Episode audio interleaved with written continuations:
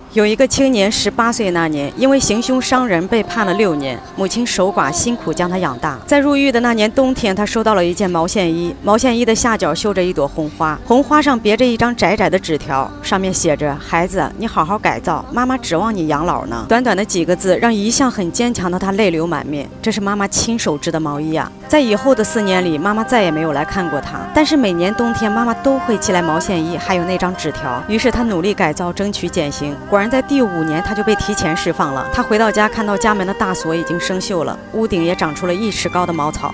母亲去哪儿了？他转身找到了邻居，邻居非常惊讶地看着他，问他：“孩子，你不是还有一年才回来吗？”他摇摇头，问：“我妈呢？”邻居低下了头说：“你妈妈已经走了。”他的头上像响起了一个炸雷：“不可能啊，妈妈只有四十多岁啊！今年冬天还收到了她织的毛线衣，还看到了她留下的纸条呢。”邻居一直摇头，带他来到了一个新堆出的土丘的坟前。他一看，红着眼睛，脑袋里一片空白。他问：“妈妈是怎么走的？”邻居告诉他：“因为你行凶伤人，母亲借了。”很多的外债替伤者治疗。一进监狱之后，母亲就搬到了离家二百多公里的爆竹厂去做工，常年不回来。那几件毛线衣，母亲怕你担心，总是托人带回家，再由我们转寄给你。但是就在去年，工厂加班加点生产爆竹，不慎失火，整个工厂发生爆炸，很多工人都死了，其中就有你的母亲。邻居叹了口气，说自己家里还有一件毛线衣，准备今年冬天再给你寄过去。在母亲的坟前，孩子捶胸顿足，痛哭不已。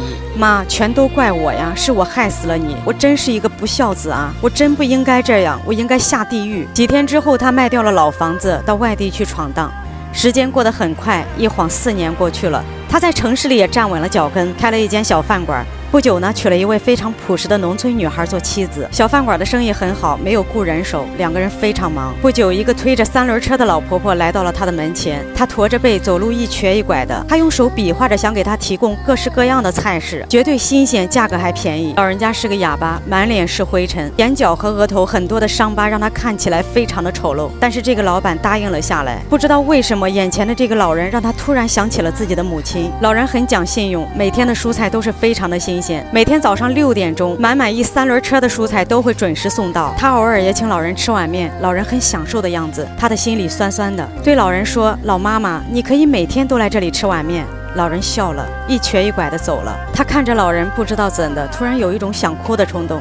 两年后，他的小饭馆变成了。酒楼，自己买了。房子。可为他送菜的依旧是那个老婆婆。又过了。半个月，有一天他在门口等了。很久很久，却一直没有看到这个老人。时间已经过去了。一个多小时，老人还是没有出现。无奈他只好让工人去买菜。从那以后，这个老婆婆就再也没有出现过。春节要到了，他包着饺子，突然对妻子说：“我想去给老人送点饺子，顺便看看他到底发生了。什么事情。”妻子点了。点头。他反复的打听附近一个送菜的老人，终于在离他酒店两个。街道的胡同口打听到他了，他走到他家门口敲了半天门，没人答应，但是门没有关，虚掩着。昏暗狭小的屋子里，老人躺在床上，骨瘦如柴。老人看到他，惊讶地睁大了眼睛，想坐起来，但是无能为力。他把饺子放在了床边，问老人：“老妈妈，你是不是生病了？”突然看到床上那几张照片，让他吃惊地张大了嘴巴。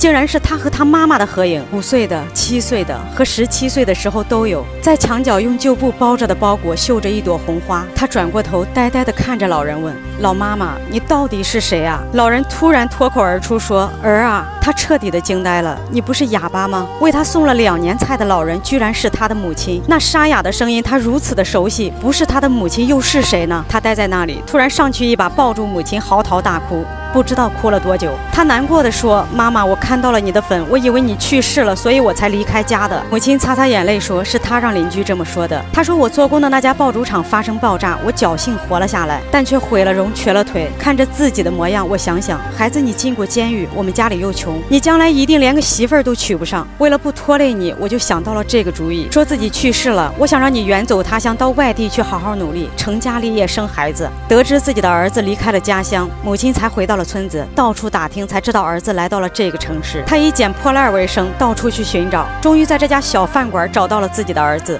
他欣喜若狂，看着儿子很忙，他又不敢相认，心里又感到很痛。他为了每天能见到儿子，帮他减轻负担，就开始天天替儿子买菜。这一买就是两年。可是现在他的腿都不能动了，他已经下不了床了。儿子眼眶含着热泪，没有等母亲说完，背起母亲，拎起包裹就走出了门。他一直背着母亲。原来自己的家离母亲的住处很近，没有走二十分钟，他就把母亲背回了自己的家里。母亲在他家里住了三天，这三天说了很多。他说，儿子刚入狱那会儿，他差点自杀去找他的父亲。可是想想他儿子还没有出狱，他不能走。母亲坚强地活了下来。他要等儿子出狱。他又想着儿子出狱还没有成家立业，他还不能走。看到儿子成了家，他又想着还没有看到孙子，他又留了下来。母亲在说这些话的时候，脸上还泛着苦涩的微笑。他也跟母亲说了很多，但是他始终没有告诉母亲。当年他之所以砍人，是因为有人用最下流的语言侮辱了母亲。儿子认为，在这个世界上，别人骂他、打他，他都能忍受，但是他绝不能忍受有人侮辱他的母亲。一周之后，他的母亲去世了。医生看着悲痛欲绝的儿子说：“年轻人，你妈妈的骨癌已经有十多年了，能活到今天几乎是个奇迹，所以你不用太伤心了。”他呆呆地抬起头，母亲居然患了骨癌。打开那个包袱，里面整整齐齐地叠了崭新的毛线衣，有婴儿的，有妻子的，有自己的，一件又一件，每一件。上面都绣着一朵鲜艳的红花，包裹下面是一张诊断书。骨癌的时间是在他入狱的第二年。他的手颤抖着，心里像插了一把刀一样，一阵阵的刺痛。母爱是这个世界上最伟大的爱，他宁愿用永世不见来教育孩子的醒悟和蜕变。如果说孩子是那只自由飞翔的风筝，那母亲就是那根永远不会断的线。到这里，这个故事就已经结束了。如果感动了您，请您分享出去。人间百事孝为先，父母对我们的爱是无私的，所以子女的孝也应该是永远的。我是莹莹，听别人的故事，感悟自己的人生。